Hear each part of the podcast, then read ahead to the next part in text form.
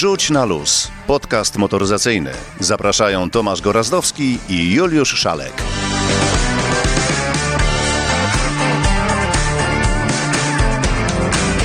Dzień dobry, dobry wieczór. W końcu nie wiadomo kiedy to pójdzie. Tomasz Gorazdowski. I Juliusz Szalek. Zapraszamy na kolejny odcinek podcastu Wrzuć na luz. Drogi Julku, o czym dzisiaj, tak w skrócie na początek, by zachęcić?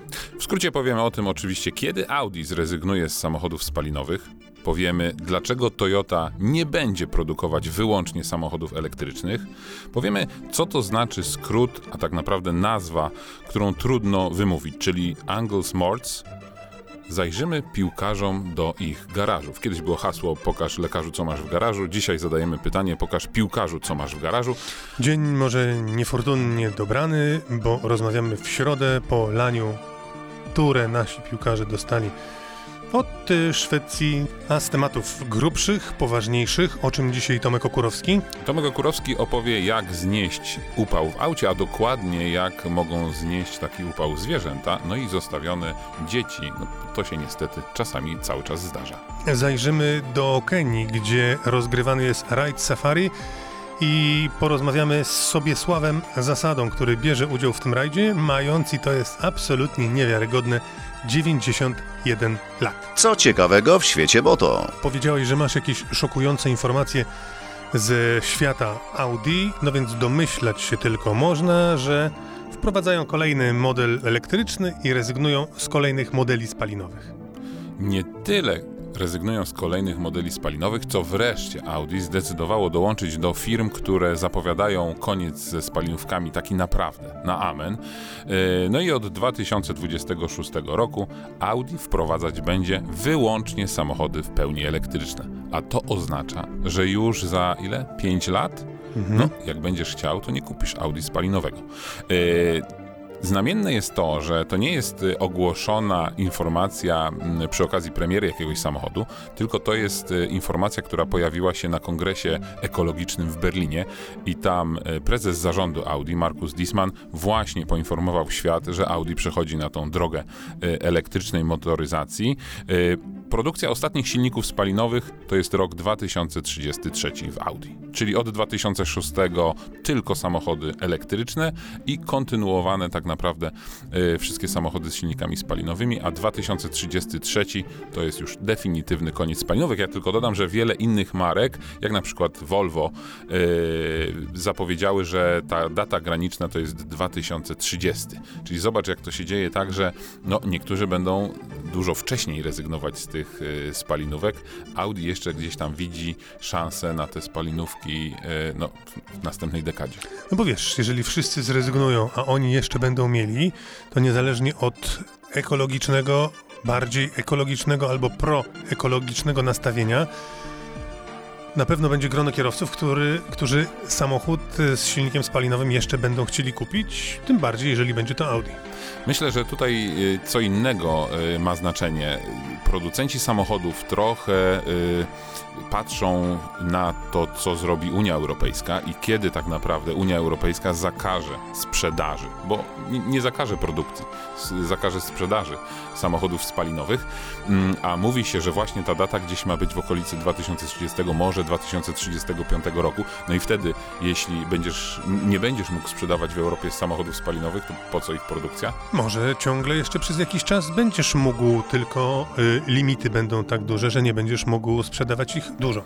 Pożyjemy, y, zobaczymy. No to ruszamy. Niektóre marki śmiało i zdecydowanie podążają w kierunku elektromobilności ale niektóre są takie, które nie są do końca przekonane, że to jest jedyne słuszne rozwiązanie. Dokładnie jest tak, jak mówisz, drogi Tomku. E, I tak sięgając sobie pamięcią w, wstecz, Chciałem y, podzielić się taką refleksją, że zobacz, jak to z tą motoryzacją jest. Kiedyś było tak, że co kontynent to motoryzacja zupełnie inaczej wyglądała. Później nastała era globalizacji i te samochody były w zasadzie jednakowe, oferowane czy to w Stanach Zjednoczonych, czy to w Europie, y, czy gdzieś jeszcze indziej. A teraz znowu y, dochodzimy do takiego punktu, że my tutaj w Europie wymyślamy sobie i przestawiamy tą wajchę na elektromobilność, ale niekoniecznie robi tak cały świat. Bo Toyota i Lexus konsekwentnie ewidentnie mm, idą w stronę hybryd i zapowiadają, że jeśli to możliwe i tak długo jak to będzie możliwe, to będą rozwijali różnego rodzaju mm, technologie. Wiesz, jest tylko jeden szkopuł. Jaki? Otóż może tak powiedzieć ktoś, kogo stać na rozwijanie wszystkiego równolegle. To jest bardzo drogie. Ale wiesz, kto za to zapłaci? My za to zapłacimy, czyli klienci, czyli kierowcy. No nie do końca, bo jeżeli dzięki no takiemu postępowaniu Toyota yy, będzie produkowała swoje samochody w różnych wariantach, to będzie kosztowało, to twój samochód nie może kosztować dużo więcej, bo Toyoty przestaną się sprzedawać. No tak, ale generalnie wszystkie samochody drożeją i nawet w naszej audycji nieraz cytowaliśmy słowa prezesów, dyrektorów oddziałów różnych marek, którzy jakby podnosili ten argument, że firma, która musi inwestować i rozwijać różne technologie, musi y, no po prostu sprzedawać drożej ten produkt, bo on się jeszcze nie zwraca, nie, nie zamortyzował. Y, więc jakby to jest kwestia tych pieniędzy i wyższych cen za samochody, ale wracając do Toyoty i Lexusa, no jest to w zasadzie niesamowite, że mm, cały czas Toyota i Lexus opierają się elektromobilności, co nie znaczy oczywiście, że nie pracują nad samochodem elektrycznym, no ale można by powiedzieć, że są daleko w tyle, no bo jeśli tutaj Audi Volvo i tak dalej zapowiadają, że za kilka lat będą już produkować tylko elektryki, to Toyota i Lexus twierdzą, że tak długo jak się da, czyli przewidują, że y, przez najbliższe 30 lat będą jeszcze rozwijali technologię spalinową. Ale przecież mają technologię elektryczną. Mają, ale to jest tak naprawdę technologia hybrydowa, czyli. Nie, mówię o samochodzie elektrycznym. Mówisz o Miraju. Tak jest. Co mm. prawda jest to samochód napędzany wodorem, no ale jest to samochód elektryczny. No to prawda, ale problem jest z produkcją wodoru, a na, tak naprawdę nie tyle problem, co produkcja wodoru jest bardzo energochłonna. Yy, szacuje się, że 1 kg wodoru pochłania w produkcji 100 kWh. To wyobraź sobie, ile może samochód elektryczny przejechać na tych 100 kWh. No to jest, zakładam, 500 kilometrów to y, albo przejedziemy 500 km, albo wyprodukujemy tylko kilogram wodoru. Oczywiście mówimy o technologii na dzisiaj. Y, to się pewnie bardzo szybko zmieni, y, dlatego Niemcy definitywnie powiedzieli, że oni w wodór nie będą wchodzili, a z kolei Japończycy upierają się, że wodór to jest przyszłość. To jest ciekawe i ciekawe jest obserwowanie, jak dane marki, jak różne firmy podchodzą do tej elektromobilności na razie Japończycy prowadzą 1 do 0, bo kiedyś postawili na hybrydy. No i sprawdziło się to znakomicie. Skoro wspomniałeś o piłce nożnej, to zdaje się, że dzisiaj chciałeś zaprosić naszych słuchaczy do garażu bądź garaży naszych piłkarzy. W piłkę rzeczywiście nie ma co zastanawiać się i nie ma poświęcać im co y, więcej czasu, bo tak, przegrali ze Słowacją, przegrali ze Szwecją, zremisowali z Hiszpanią i... To sukces, remis z Hiszpanią. Tak, tyle, że ostatnie miejsce w grupie, powrót w niesławie do Polski, miłość kibiców wypalona na jakiś czas. A ty jesteś bardziej... Oczywiście wróci, kiedy będzie kolejny wielki turniej, wszyscy znowu będziemy czytać na paskach, że piłkarze zjedli już śniadanie albo dojechali do hotelu, ale z nauką gry w piłkę ciągle są na bakier. Natomiast zupełnie nie przeszkadza im to mieć w garażu takie samochody, że głowa mała. Sukces y, na boisku średni, ale za to w garażach sukces y, pełny, można by powiedzieć, bo faktycznie to, czym jeżdżą piłkarze, nasi piłkarze. Zaczniesz od tego jednego, który akurat na swoje samochody doskonale zapracował? Nie, właśnie chyba nie zacznę od tego jednego. Zacznę od tego, który no, nie zasłynął jakoś szczególnie w tym pierwszym meczu na Euro 2020. Grzegorz czy Wojtek? Grzegorz. Pan Grzegorz Krychowiak e, nie jest w sumie znanym mm, amatorem i miłośnikiem czterech kółek, bo on chyba bardziej w modę mhm. niż w samochody. Futra te rzeczy. Tak, ale, ale okazuje się, że Grzegorz Krychowiak miał w swoim garażu nie Czymś musi na trening dojechać. Nietypowe samochody i zaskoczyło mnie, i to było już parę lat temu niestety, że y, w jego garażu stał Fisker Karma. Taki samochód, który no, nie był ani tani, ani popularny, nadal nie jest y, popularny, więc y, można by powiedzieć, że to było pewne zaskoczenie, ale trzeba też przyznać, że to był samochód bardzo taki designerski, więc jeśli pan Grzegorz Krychowiak lubi otaczać się pięknymi przedmiotami, no to Fisker Karma naprawdę Ładny samochód. ładny samochód, tak? Żona- ładny, żona, mocny. Żona też jest bardzo atrakcyjną kobietą. Nie widziałem, nie kojarzę, nie znam Fiskera, Karmę znam, y, ale także u Krychowiaka w garażu stał Aston Martin Rapid z silnikiem V12. No to ładnie. No, czyli też taki, wiesz, można by powiedzieć, że klasyk. No i oczywiście Bentley y, Continental GT. Nuda. Nuda w sumie, bo y, Bentleye są dość popularne Po co im wśród piłkarzy. Wiesz co, to nie jest tak, że oni mieli je w tym samym czasie. y, Generalnie one się gdzieś tam przewijały przez garaż Krychowiaka. Oprócz tego oczywiście były Mercedesy, ale nie odnotowałem faktu, że Krychowiak jeździł Porsche, więc to pokazuje, że nie jest Krychowiak takim naprawdę fanem y, motoryzacji. Za to Wojtek Szczęsny, czyli nasz bramkarz, tak? Mhm. W jego garażu ostatnio zaparkowało naprawdę niezwyczajne auto, bo mowa o Rolls-Royce Wrightie. Żartujesz. Nie, nie żartuję, chociaż złośliwi powiedzą, że to najtańszy z e, Rolls-Royce'ów, taki baby Rolls-Royce. No, dziękuję E, bardzo. No właśnie, ale jakieś tam 2 miliony e, złotych trzeba za nie położyć. Oczywiście silnik V12. E, takie małe, zgrabne, w zasadzie można by powiedzieć coupé. No ale też oczywiście Bentley kiedyś w garażu Szczęsnego stał. Ale przecież kolega Szczęsny ma najbliżej do... W Turynie gra. No ale to niczemu nie przeszkadza, nie? No ale to wiesz... To... Bentley Bentayga to takie auto też y, gdzieś tam było ćwiczone przez Szczęsnego. Ferrari. Nie, Ferrari nie miał. Przynajmniej nie był widziany, bo wiesz jak to jest z tymi samochodami piłkarzy. To albo gdzieś tam piłkarz się pojawi w takim samochodzie, jakiś paparazzi ustrzeli y, jakieś zdjęcie i stąd tak naprawdę kibice wiedzą, bo oni się sami nie chwalą. I Szczęsny tak samo nie chwalił się, że miał Porsche 911 czy Mercedesa G63 AMG, którego chyba jednak kupił z myślą o żonie. E, Tego nie wiem do końca, nie, nie, nie ma jak sprawdzić tej informacji. No ale na koniec zostawiam sobie mm, no, naszą gwiazdę. Gwiazdę e, nad gwiazdami i tego oczywiście Lewandowskiemu e, nikt nie zabierze. I akurat Lewandowski jest miłośnikiem czterech kółek i różnego rodzaju samochodów. No i w zasadzie można by było się zastanowić, że hmm, klub mm, podpisał długoletnią współpracę z Audi i właśnie różnymi modelami Audi Lewandowski jeździ. No i musi jeździć RS6 albo czasami RS7, e, a prywatnie, no to oczywiście Bentley Continental GT, ale nietypowy, uważaj, bo kabriolet w takim pięknym, zielonym, butelkowym kolorze i mm, w zasadzie tak się spodobał ten Bentley Lewandowskiemu, że kupił sobie dwa, a tak naprawdę sobie jeden i Klarze drugi, mały. A Klara to córeczka, tak? Tak. No widzisz. Więc y, są w garażu dwa takie Bentleye w takim samym kolorze, w takim samym wyposażeniu, z innym oczywiście silnikiem.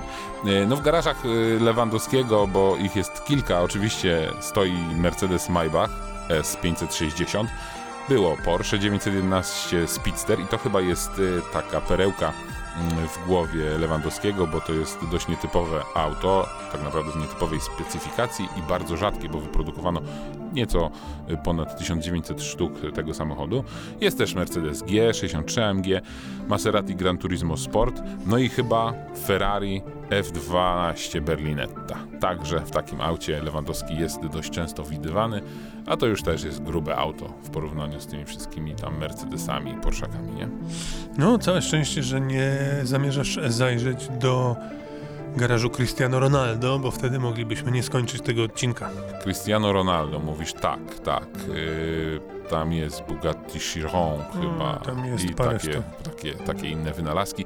No ale to jest chyba piłkarz innej ligi i Innej ligi. chyba Chociaż- jednak te samochody też innej ligi. No nie, z Lewandowskim to jest jednak ta sama liga. Ta sama liga. Na luzie. Pogadajmy. A tymczasem przechodzimy do kolejnego tematu. Martwe pole, Martwe pole to jest to pole, którego nie widzimy które w jest martwe. Którego nie widzimy w lusterku. Tak, i w przypadku samochodów osobowych, no w zasadzie nie ma z tym kłopotów, bo w zasadzie wszystkie firmy mają już y, na to rozwiązanie, czyli taki system, który albo y, zasygnalizuje nam na desce rozdzielczej, albo w lusterku zapali się kontrolka. Ale okazuje się, że martwe pole jest bardzo dużym kłopotem w samochodach ciężarowych, popularnie i błędnie nazywanych tirami. Y, miałeś okazję kiedyś jechać takim zestawem, czyli ciągnik z naczepą? Nie. to powiem ci, że ja miałem, jest to olbrzymia przyjemność, ale faktycznie siedząc w szoferce za kierownicą takiego auta, niewiele widać z przodu, bardzo blisko y, tego przodu, po bokach, już nie mówię o tym, co się dzieje z tyłu samochodów. I dostrzegli ten problem nie tylko może producenci samochodów, co organizatorzy transportu yy, drogowego i wydali rozporządzenie, w których zalecają, a na przykład Francja, o której bardzo często mówimy, że jest pionierem różnego rodzaju, y, może takich niepopularnych y, rozwiązań, wprowadzaniu tych rozwiązań. Y, od stycznia tego roku wprowadziła obowiązek oznaczania tych samochodów ciężarowych taką żółtą, żółto-czerwoną naklejką z napisem Angles Morts, czyli martwe pole. I ostatnio wypuścili Francuzi taką bardzo fajną kampanię społeczną, która pokazuje jak kierowca nie widzi, co się dzieje dookoła tego samochodu. E, taki filmik krąży w sieci, my postaramy się go wrzucić e, w nasze media społecznościowe i na naszą stronę internetową, wrzuć na luz.net e, i będziecie mogli zobaczyć, bo to jest naprawdę niesamowite. Wokół tego samochodu stoi mnóstwo ludzi, przed maską stoją dzieci bawiące się, przy drzwiach stoją staruszkowie, za samochodem też jakaś grupa ludzi i kierowca tych wszystkich ludzi nie widzi. E, no i oczywiście e, sytuacja jest taka, że to kierowca odpowiada za e, bezpieczeństwo tego samochodu i za to, co się wokół niego dzieje, ale to też jest próba mm, pokazania ludziom, żeby też zaczęli zwracać na to uwagę, żeby później nikt się nie dziwił, że po prostu taki kierowca no nic nie widzi. Więc y, jeśli jesteście bacznymi obserwatorami, to zauważycie na tirach taką właśnie żółto-czerwoną naklejkę Angles Morts, to znaczy, że y, ten kierowca jest na to uczulony, no i ten kierowca też bywa we Francji, bo tam te naklejki są właśnie obowiązkowe. Konkretne miejsca na ciężarówce są oklejone właśnie tymi, tymi naklejkami? Te naklejki tak, te naklejki muszą się pojawić w miejscach szczególnie y, tych, tych zagrożonych, tych, tych martwych polach właśnie. I to jest trochę tak samo jak y, w samochodzie osobowym, y, czyli to jest takie bym powiedział, tuż za słupkiem B po prawej stronie, tuż za słupkiem, e, tuż przed słupkiem B po lewej stronie samochodu, ale przede wszystkim to jest z przodu samochodu. Kierowca ciężarówki siedzi tak wysoko, że jeśli ktoś przejdzie mu przed samą maską, e, to on tego po prostu nie zauważy. Wrzuć na luz, skorzystaj ze sprzęgła. Czerwiec się kończy, lipiec się zaczyna. E, takie jest odwieczne prawo natury, można by powiedzieć, ale od 1 lipca wchodzi nowy przepis, a tak naprawdę samochody będą musiały być wyposażone w nowy system. Czy wiesz, jaki, drogi Tomku? Nie mam zielonego pojęcia, ale mogę się jedynie domyślać, że będzie chodziło o coś związane z bezpieczeństwem. Oczywiście tak, bo bezpieczeństwo to jest bardzo szeroki worek, do którego Unia Europejska bardzo chętnie wrzuca takie tam pojedyncze klocki i tym razem chodzi o system, który ma spowodować, że do prędkości 20 km na godzinę szczególnie samochody elektryczne, ale też hybrydowe będą generowały dźwięk, żeby piesi usłyszeli takie auto. Ten problem już był roztrząsany dość dawno i zastanawiano się, co z tym zrobić. I powiem szczerze, że do tej pory nie jestem specjalnie przekonany, czy coś takiego jest potrzebne, bo po co taki brzęczyk do prędkości 20 km na godzinę? Taki brzęczyk byłby zasadny przy prędkości na przykład 40 km na godzinę. Wiesz, to, to jest policzone i przy 40 km na godzinę już yy, hałas z opon i z oporów toczenia yy, zaczyna być słyszalny. I generalnie samochód wtedy już... A jak ktoś ma słabszy słuch? No tak, tylko że yy, przy 40 km na godzinę samochód porusza się już po takich y, drogach nie w strefach zamieszkania. Chodzi o to, że y, ten, ten, ten generator dźwięku ma spowodować, że samochód będzie słyszalny w strefach zamieszkania, czyli bardziej zasadne byłoby tu wprowadzenie ograniczenia 30 km na godzinę. E, no, ale możemy tutaj się na ten temat spierać. Generalnie ja się tylko zastanawiam nad tym, że mm, mówisz po co to jest. To jest mniej więcej po to, jak w samochodach, w samochodach ciężarowych przy włączonym wstecznym biegu jest takie charakterystyczne pikanie, żeby generalnie wszyscy wokół wiedzieli, że coś z tym samochodem się dzieje i on po prostu jedzie. E, tutaj faktycznie niektórzy zwracali e, na to uwagę, że samochodów elektrycznych nie słychać, hybrydowych już mniej, chociaż faktycznie jak one jeżdżą w trybie elektrycznym, no to też ich nie słychać, e, ale mam wrażenie, że trochę już całe społeczeństwa nauczyły się tego, że obcujemy z samochodami elektrycznymi. Dla mnie to jest przede wszystkim odebranie samochodom elektrycznym takiej no, podstawowej cechy, czyli tego, że one jadą w ciszy. E, być może z punktu widzenia pieszego to jest jakaś wartość, ale. Ale z drugiej strony, jeżeli będą piszczeć, zgrzytać, czy też grać do prędkości zaledwie 20 km na godzinę, to dość szybko ten sygnał będzie się wyłączał. To prawda. E, no, te przepisy, które w, dokładnie określają, jaki to ma być rodzaj dźwięku, ma być on jednostajny, nie może być głośniejszy niż taki odpowiednik auta spalinowego, yy, więc tutaj jakby te dźwięki producenci mają pewną dowolność i z ciekawostek mogę powiedzieć, że na przykład BMW współpracuje przy opracowaniu tego dźwięku ze znanym kompozytorem Zimmermanem, a z kolei yy, Fiat wykorzystał do tego linię melodyczną takiego dość znanego utworu włoskiego, więc jestem ciekaw, jak to wszystko będzie się sprawdzało y, w ruchu takim miejskim, w ruchu y, rzeczywistym, bo już teraz słyszymy, jak jeździmy różnymi samochodami elektrycznymi, że one przy takim powolnym toczeniu się wydają taki dźwięk, no jakby to był jakiś statek kosmiczny, coś takiego, że generalnie słychać faktycznie, bo wszyscy spodziewaliśmy się, że no to będzie taki generator silnika spalinowego, warkot y, albo z V12, albo z V8. Nie, to nie może być taki dźwięk, bo to musi być dźwięk adekwatny do, y, no, do samochodu spalinowego, takiego normalnego, zwyczajnego. Więc zobaczymy, jak to się wszystko będzie sprawdzać. Bary o motocyklach nie tylko dla motocyklistów. Teraz czas na motocykle. Y, z nami Piotr Baryła. Piotrze, doświadczyłem sam tego, że mamy początek lata, fantastyczne temperatury, słońce świeci i któregoś dnia powiedziałem nie, nie jadę skuterem, nie jadę motocyklem, wybieram samochód, bo jest po prostu za gorąco.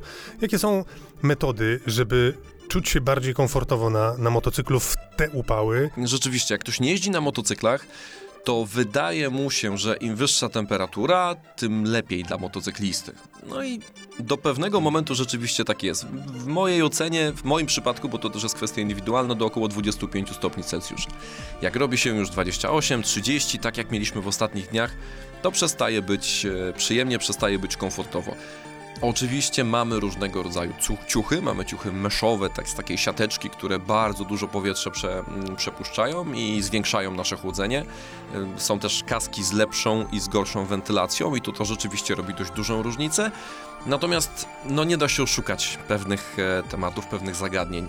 Meszowe ciuchy przewierne działają dopiero wtedy, kiedy jedziemy. Jak się zatrzymujemy na czerwonym świetle, no to wtedy żaden mesz nic nam nie pomoże, wtedy i tak jesteśmy, jesteśmy ugotowani. Wiele ciuchów takich już może nietypowo na upały, tylko na takie pośrednie temperatury, ma różne mm, wloty wentylacyjne taka specjalna wentylacja chłodząca.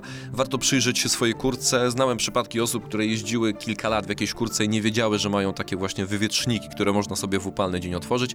To też coś tam zawsze, zawsze pomaga. Tych metod jest wiele, żadna nie jest tak stuprocentowo skuteczna. O, właśnie chciałem powiedzieć, że mówisz na razie o wszystkim, o czym wiem i co stosuję, no i, i niestety od pewnego momentu, nie wiem, ja skutecznego rozwiązania nie znajduję. Są rzeczywiście rozwiązania lepsze i gorsze. Wszystko zależy też od motocykla, na jakim jeździsz. I tutaj dochodzimy do przewagi skutera, bo kiedy jedziesz na motocyklu, szczególnie takim z widlastym silnikiem, to te tylne cylindry, które są bliżej twojego krocza, niestety grzeją niemiłosiernie i wtedy jest jeszcze gorzej. W skuterku ten silnik jest gdzieś tam z tyłu ukryty i przynajmniej nie masz tego grzania potwornego od rozgrzanego silnika, więc taka jest e, akurat tutaj przewaga skutera w upały. Ale masz większą szybę, która z reguły skuteczniej chroni cię przed tym ratującym życie powiewem. Jak masz wysoką szybę, to rzeczywiście jest to problematyczne w upały, warto byłoby ją zdjąć. Nie masz szyby regulowanej, nie masz niestety. Nie mam. No to przykro mi, musisz się gotować albo pojechać samochodem i włączyć klimatyzację. No dobrze, a co byś powiedział tym wszystkim motocyklistom, którzy jadą w krótkich spodenkach i w krótkim rękawku? No tak, bo tutaj dochodzimy do mm, takiego momentu, w którym trzeba sobie zadać pytanie, czy bezpieczniej będzie założyć te swoje wszystkie ciuchy motocyklowe, bo nie każdy ma te przewiewne, niektórzy mają na przykład tylko skóry, ciężkie, grube, jeszcze do tego z jakimś tam ociepleniem, którego być może nie da się wypiąć. Takie kurtki też istnieją. No i takie osoby stają przed dylematem, no jechać w tych wszystkich ciuchach i gotować się Czy może lepiej pojechać na zdrabkę przysłowiową, ale przynajmniej nie być tak zagotowanym i się nie przegrzać? Y, Na to pytanie każdy sam sobie musi odpowiedzieć. Ameryki tutaj gdzieś nie odkryjemy, jeżeli o to chodzi. Się- Prawda jest taka, że dopóki nic się nie wydarzy, to lepiej jeździć w koszulce. Tyle, że niestety y, rzadko kiedy jesteśmy w stanie przewidzieć, że coś się wydarzy. Być może nie będzie to też bardzo odkrywcze, ale podpowiem, nawadniajmy się, bo również widziałem wiele przypadków motocyklistów, którzy po prostu się odwodnili i skończyło się to jakimś tam większym problemem. Wtedy spada koncentracja, spada nasz czas reakcji. W samochodzie często mamy pod ręką butelkę wody, jakoś łatwiej o tym pamiętać, że jak wsiądziemy na motocykl, jedziemy 100-200 km, no to zapominamy o tym, żeby się napić po drodze czegoś. A powiedz, y, bo jeśli mówisz, że są kurtki letnie i zimowe, to są kaski też specjalne na lato? Nie ma kasków specjalnych na lato. Z kaskami to jest trochę tak, że te kaski bardziej sportowe mają lepszą wentylację. One są przez to głośniejsze, a te kaski bardziej turystyczne są szczelniejsze. Mają słabszą wentylację, ale dzięki temu są cichsze, więc tutaj gdzieś tam szukamy, szukamy swojego kompromisu. Kaski na lato, na zimę nie, takiego rozróżnienia nie ma. Oczywiście są kaski otwarte na skuterki, takie bez szczęki. One nie zapewniają nam tak dobrej ochrony jak kaski integralne, pełne, natomiast w nich jest rzeczywiście wyraźnie odczuwalnie chłodniej. Ale czy nie jest rozwiązaniem posiadania kasku na lato? Być może niekoniecznie otwartego, tak jak wspominałeś o tym kasku skuterowym, ale jednak kasku, który, y, nie wiem, ma podnoszoną e, szczękę, czy... y, Nie No, wszyscy, czy czy, odpinaną szczękę. Otóż to. Nie wszystkie kaski z podnoszoną szczęką mają homologację do tego, żeby jeździć w nich z podniesioną szczęką. To jest też taka, e, taka ciekawostka.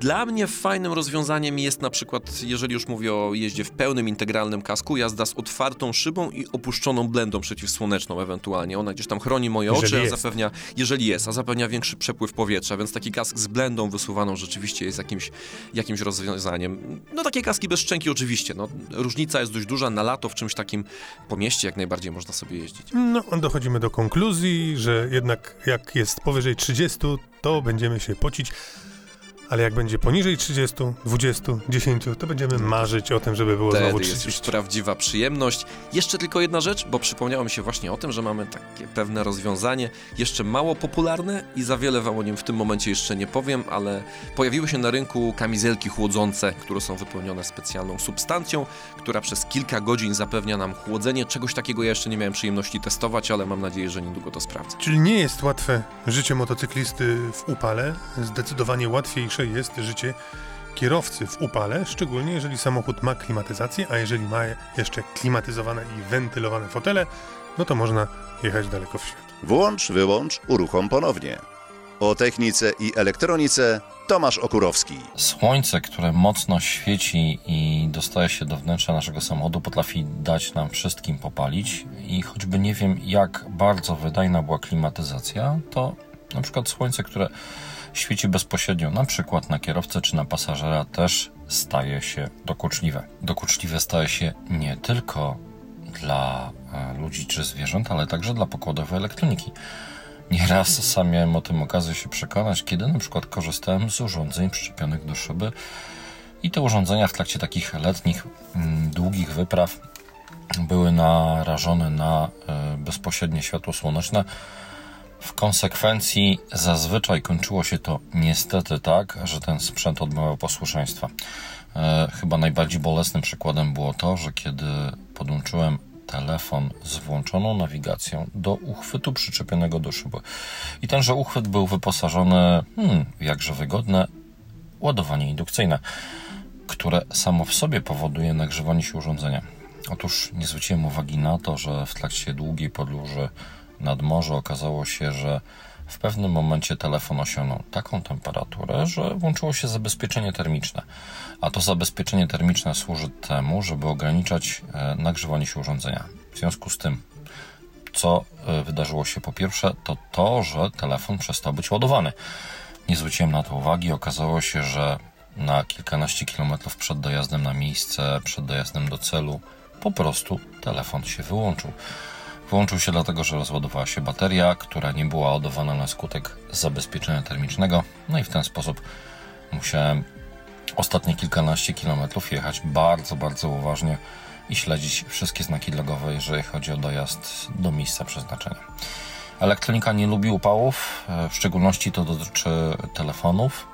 Także pamiętajmy o tym, żeby na przykład w samochodzie pozostawionym na parkingu, gdzie mamy taki bardzo upalny, gorący letni dzień, nie zostawiać też telefonu. W telefonie co najwyżej zobaczymy komunikat o zbyt wysokiej temperaturze i do czasu schłodzenia urządzenia niestety z tego sprzętu skorzystać nie możemy. Cóż zrobić, jeżeli zatem czeka nas długa podróż i potrzebujemy tego telefonu czy nawigacji, możemy je umieścić tak, żeby nie padały na nie bezpośrednio promienie słoneczne, po wtóre możemy skorzystać na przykład z uchwytu do kratki wentylacyjnej i skierować chłodne powietrze z klimatyzacji. Tu, jakże bardzo istotna uwaga, mm, warto ostrożnie dozować chłodne powietrze na urządzenie. Przy każdej klatce wentylacyjnej w samochodzie zwykle mamy możliwość regulacji strumienia powietrza, przynajmniej siły strumienia powietrza, więc ograniczmy je do minimum po to, żeby telefon, czy tablet, czy inne urządzenie było bardzo delikatnie, ale jednak chłodzone. Warto pamiętać jednym. W końcu dojedziemy na miejsce, w końcu gdzieś zostawimy samochód, zazwyczaj na tak zwanej patelni, czyli na takim parkingu, na którym próżno szukać cienia. I cóż może nam się przydarzyć? Na przykład zapomnimy o tym, że ktoś zostanie w samochodzie. Myślę, że dla wielu z nas jest to rzecz niezwykle abstrakcyjna, ale mm, w krajach, w których prowadzone są stosowne statystyki, okazuje się, że jest to dość istotny problem. Według e, badań, e, które opublikował niedawno Ford, okazuje się, że średnia uwaga zgonu na skutek udaru termicznego w przypadku dzieci sięga nawet 30, 30 kilku ofiar rocznie. E, jeżeli mnie pamięć nie myli, w 2018 roku odnotowano nawet ponad 50 przypadków zgonów na skutek udaru termicznego. Ten e, udar termiczny potrafi być niezwykle groźny dla ludzi, jak i dla zwierząt. Według badań, na które powołuje się Ford, okazuje się, że wystarczy już, uwaga, 6 minut, aby życie psa było zagrożone. Inżynierowie Forda przeprowadzili w tak zwanej komorze pogodowej, to jest taki ośrodek badawczy ze specjalną halą w Niemczech, w którym symulowane są różne warunki pogodowe. Otóż okazuje się, że przy temperaturze zewnętrznej plus 35 stopni wystarczy już 19 minut, by wnętrze popularnego kompaktowego kombi nagrzało się, uwaga, nawet do 50 stopni. To już jest praktycznie jak w piekarniku, a to niestety niesie ze sobą śmiertelne, powtarzam, śmiertelne konsekwencje dla organizmów żywych. W związku z tym producenci szukają rozwiązań, aby mm, przypomnieć kierowcy czy osobom podróżującym z przodu, aby nie zapomniały o tym, że ktoś z nami podróżuje z tyłu i kiedy opuszczamy samochód, żebyśmy nie zapomnieli na przykład zabrać naszego ulubionego zwierzaka. No już nie wspomnę o dziecku, choć trudno sobie to wyobrazić, niestety takie przypadki mają miejsce. Więc nie zdziwmy się, kiedy nagle się okaże, że w samochodach wielu marek, szczególnie na rynku amerykańskim, tutaj mm, pionierem jest koncern GM, ale e, jego ślady poszło mnóstwo producentów. E, przez Forda, Nissana, Honda, e, koncern Hyundai, Kia. Jest mnóstwo firm, które stosują jakże banalne rozwiązanie. A mianowicie, kiedy wyłączymy silnik, to wówczas okaże się, że na wyświetlaczu w desce rozdzielczej pokaże się stosowny komunikat, abyśmy sprawdzili, co znajduje się z tyłu samochodu. I zwykle temu komunikatowi e, widocznemu na wyświetlaczu towarzyszy także stosowny brzęczek, jakiś alarm dźwiękowy. Bez względu na to, czy taki przypominacz będziemy mieli w samochodzie, czy nie. Pamiętajmy, aby mimo wszystko obejrzeć się za siebie. Kiedy już zostawimy ten samochód na parkingu, nie znajdziemy cienia i niestety na, nasze auto będzie musiało spędzić kilka godzin na tej przysłowiowej patelni. Zobaczmy, czy z tyłu ktoś lub coś nie zostało. No a teraz słuchaj, na sam koniec zajmijmy się no, nieprawdopodobną historią. Sobiesław Zasada, zwycięzca rajdu Polski, zwycięzca wielu międzynarodowych y, rajdów, wybrał się jako zawodnik na rajd zaliczany do Mistrzostw Świata na rajd safari do Kenii. No niesamowita historia, biorąc pod uwagę, że będzie rywalizował z zawodnikami ze światowej czołówki, a Sobiesław Zasada ma 91 lat. Nie wiem, dlaczego się dziwisz, na pewno ma tam chłodniej niż u nas. Jestem przekonany, że nie, bo wiesz, jakie są temperatury w samochodzie rajdowym. Wiem, bo tam nie ma klimatyzacji. Sięgają 60 stopni i tak wytrzymywać to przez kilkadziesiąt kilometrów.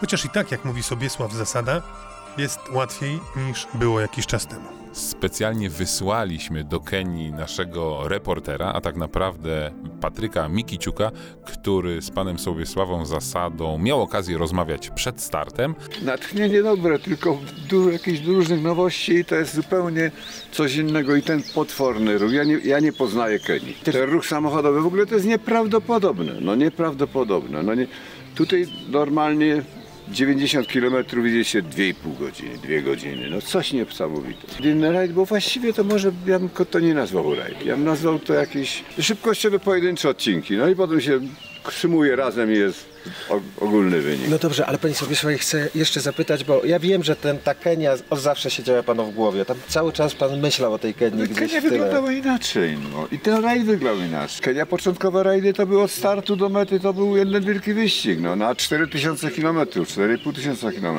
no. Najdłuższy był 6000, prawie 400 km. To było zupełnie coś innego. Inny rajd, no.